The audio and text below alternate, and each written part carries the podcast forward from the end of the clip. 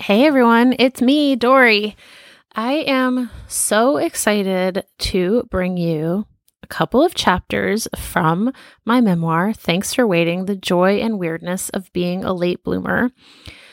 So, I want to give a little bit of introduction to these chapters, and these are from the audiobook recording. So, if you like what you hear, head on over to your favorite purveyor of audiobooks, Libro.fm, Audible, what have you, and pick it up. But um, yeah, so I excerpted some chapters about infertility here and not being pregnant when I thought I was going to be pregnant. And actually, most of the excerpt that I'm going to be reading takes place before the podcast started. So there's a little bit of stuff in there that, even if you've been listening to the podcast for years from the beginning, there's some stuff in there that you might not know about. So, how about that? Um, but then it does also go up to um, the beginning of the podcast, and we talk a little bit about. I talk a little bit about why we started the podcast, how that happened, et cetera, et cetera. So, yeah, I'm just really excited to share this excerpt with you. And again, if you like what you hear, please do consider getting the audiobook or getting the print book. And I really, really appreciate your support. So here it is an excerpt from Thanks for Waiting The Joy and Weirdness of Being a Late Bloomer by me, Doree Shafrir. I was not pregnant at our wedding, but a few of my friends and my sister, Karen, were. I was excited for Karen's baby, her first. A few months earlier, my brother's wife, Allison, had given birth to their first child. In my family, we did things in reverse order. My younger siblings had both gotten married and had kids before me. We all do things on our own time, I reminded myself. But getting married last in my family also took some of the pressure off. My parents just seemed relieved that I was getting married, period. So they didn't protest when we told them the wedding would be in Las Vegas or that Matt wasn't Jewish and we wouldn't be having a Jewish wedding. I was also one of the last of my friends to get married, and I had learned a lot from the weddings I had gone to.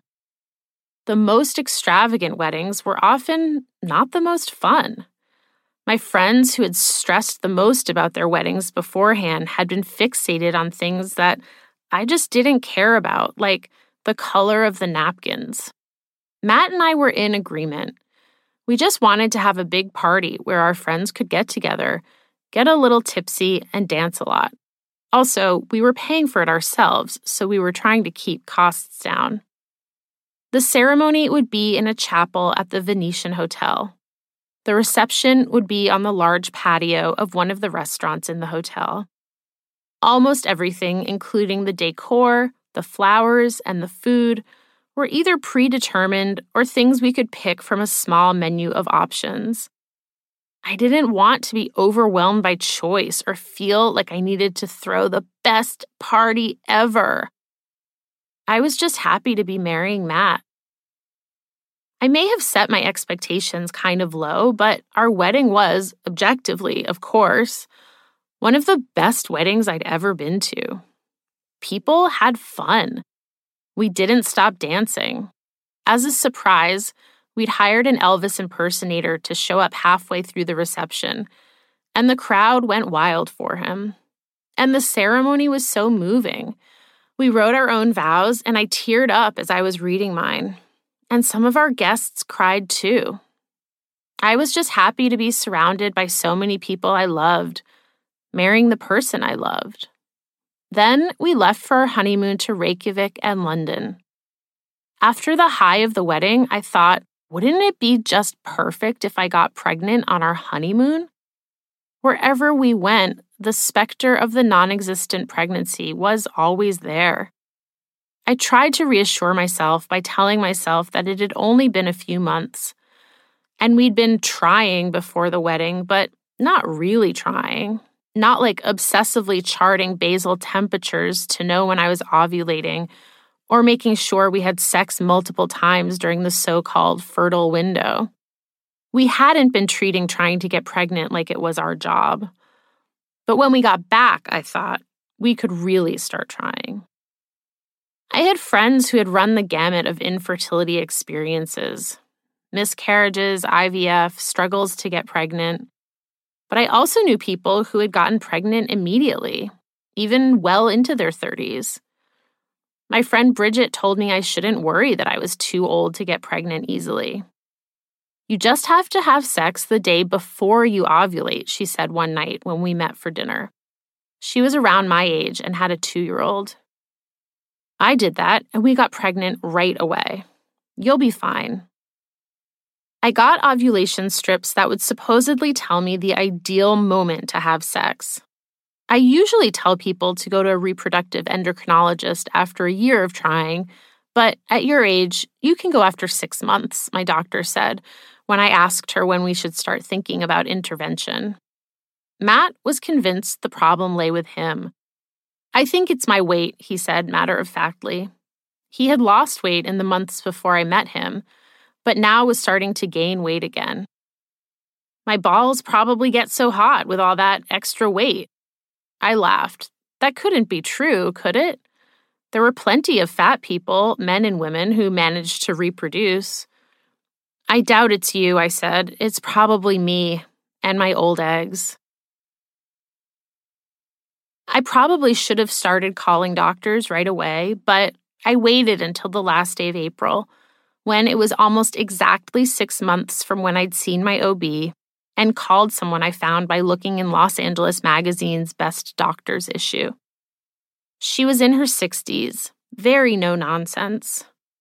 She told me my uterus looked good, but to make sure, she sent me to get an exam during which your uterine cavity gets filled with an X ray dye to see if your fallopian tubes are clear and if anything else abnormal shows up in your uterus. At the same time, she sent Matt to get a semen analysis. My tubes were clear, but a polyp had come up on the exam, and I'd need to get it removed before I could potentially start fertility treatments. Meanwhile, Matt had gotten the results of his semen analysis, and they were not good, just as he had suspected. I hated that he had been right about this, but the doctor downplayed the notion that he had a low sperm count because of his weight. We just don't know why, the doctor said. It could be any number of things. Our official diagnosis was male factor infertility, and my doctor said that we would have a less than 1% chance of conceiving without medical intervention. All those months of dutifully checking ovulation strips and having scheduled sex had been pointless. I started an accordion file with our test results and diagnoses and notes from the doctors. I was ready. I would be the General Patton of infertility organized, efficient, ruthless. Infertility had no idea what it was in for. I quickly learned that infertility laughs in the face of plans. Every step of the way, it seemed like there were roadblocks. My OBGYN didn't do polyp removal surgery, so I'd have to find someone else. I finally found a surgeon who would do the operation using my insurance, and the morning of the surgery, Matt and I took a selfie as I waited in the pre op bed. This would just be something to check off the list, and then I would be able to start IVF treatments, and then I would get pregnant, and we would have a baby, right? I didn't want to let myself think about what would happen if it didn't work. I was finding that the more complications that came up, the more I wanted it to work, and the more it seemed incredible that people had babies without medical intervention. Imagine just having sex and getting pregnant. It seemed so easy and so cheap and so unfair that it wasn't accessible to us. Still, it was hard to actually picture what motherhood would be like. It seemed so far off in the distance. I had so many hurdles I had to overcome before I held a baby in my arms that I felt like I needed to just focus on the here and now. Get this blood test, have this surgery, meet this doctor. Picturing a future that might not exist for me was too overwhelming, but I could schedule an ultrasound. That was something that was still in my control. Soon we met our new doctor, who came recommended by one of Matt's friends. Matt had been much more open about our struggles getting pregnant than I was. He told me he'd brought it up at his weekly poker game and was surprised to learn that three other people at the table were either currently undergoing treatments with their partners or had done fertility treatments. He talked about it on the podcasts he recorded, joking about his dumb sperm. I was more circumspect. I told some close friends, but I hadn't written about it online or on social media. I didn't want to admit it to myself, but I felt like a failure just by virtue of having to do infertility treatments, even if they were ostensibly because of Matt's dumb sperm. All the times I had felt like I hadn't gotten the memo about some unwritten girl code, whether it was about shaving my legs or trying to not date a guy I worked with who lived with his girlfriend, seemed like they had now converged on my fertility. Maybe my ovaries hadn't gotten the memo either. And I wondered if we'd be in the same position if I had frozen my eggs. Then I wouldn't have to go through the egg retrieval now, three years later. I had thought doing an egg retrieval at 35 would be the same as doing IVF at 39, but they weren't the same at all. Our doctor was a tall, thin, bald man who wore glasses. Matt disliked him immediately. He didn't laugh at my jokes, he said when we got home from our first appointment with him. He's a robot. God forbid someone doesn't laugh at your jokes, I said. I didn't find the new doctor particularly warm, but he seemed careful, methodical. We need a doctor, not an audience for your jokes. To prepare for the egg retrieval, I had to inject myself for 10 or so days with a cocktail of fertility meds to help my follicles develop. The meds made me nervous. They were expensive. We had no insurance coverage for them either. And they required me to be exacting, injecting at the same time every evening with a specific and often changing amount of drugs. I worried that I would spill them or inject myself with the incorrect dose. At each ultrasound appointment, my doctor seemed pleased by the progress of my follicles and as the scheduled day for the retrieval approached, I was cautiously optimistic. Matt seemed optimistic, not even cautiously. I think we'll get four embryos, Matt said. How will we choose which one to transfer? I asked. If we get four embryos, what will we do with the extra ones? I don't know, he said. I guess we'll figure it out. On the third day after the retrieval, after all the eggs had been fertilized and were growing in the lab, we got an update that there were nine embryos that were still growing, but by day five, there were only four. Then the four were biopsied, and we waited for the genetic testing results that would tell us if the embryos we'd created were viable. We finally got the results.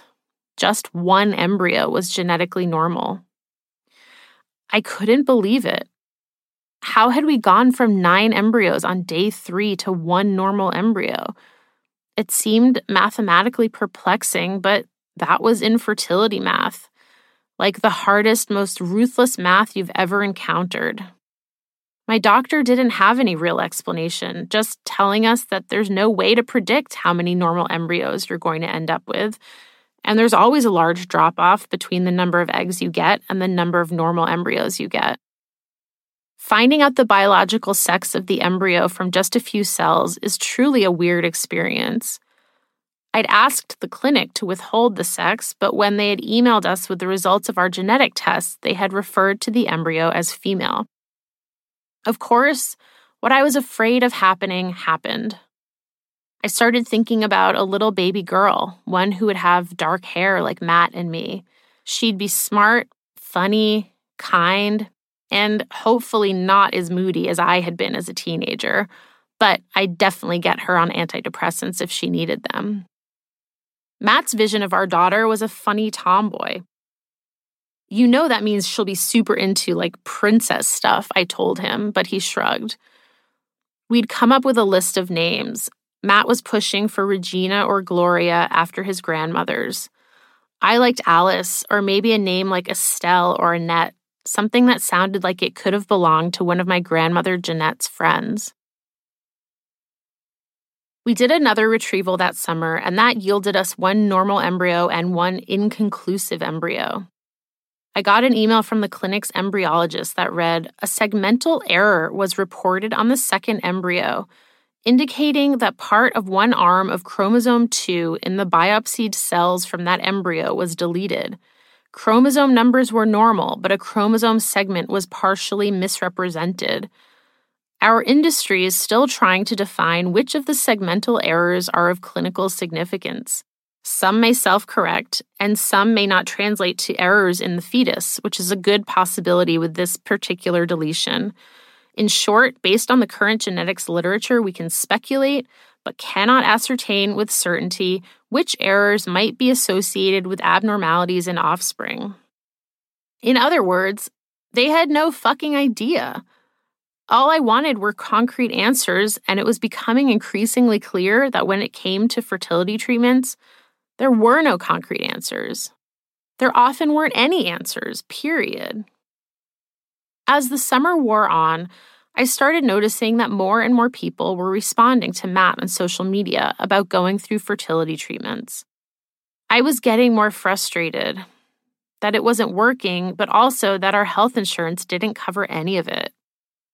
I tweeted about my frustration, and to my surprise, the responses were sympathetic and kind. I started wondering if I should be talking about what we were going through more openly. I had been nervous about being more public about our struggles, but now that I had, I was relieved. And I felt a sense of kinship and community with everyone who tweeted back at me. They got it. But I was also sensing a shift in myself in how I was starting to feel about doing IVF. It may not have been working yet, but by talking about it publicly, maybe I was giving myself space to be who I really was. I suggested to Matt that maybe we continue talking about doing IVF on a podcast together in real time. No one wants to listen to us talk about IVF, he said. I think they do, I told him. Look at all the guys responding to you on Twitter about how they're so glad you're talking about it. I guess there aren't a lot of men who talk about infertility, he said. I don't care. I'll talk about my dumb sperm all day. There aren't a lot of women who talk about it openly either, I said. It's got such a stigma attached to it. I paused. Did it really, though, or was it a stigma that I had attached to it? I wondered would doing a podcast together help me work through some of my own insecurities around doing IVF? I really think we should do a podcast. Why don't you do a Twitter poll and see if people want us to do one? Fine, he said. There's no way that they're going to say they want one. But people did. The official results of the poll were 80% in favor, 20% opposed more in favor than I had even anticipated. We launched Matt and Doree's Eggcellent Adventure in October 2016, a few weeks before my first embryo transfer. We're not sure how long this podcast is going to last, I said on the first episode. Maybe it'll be a limited series, like six episodes. It seemed like a reasonable number. This has been an excerpt from Thanks for Waiting The Joy and Weirdness of Being a Late Bloomer by Doree Shafrir. Thanks for listening, and do pick up the book if you are so inclined.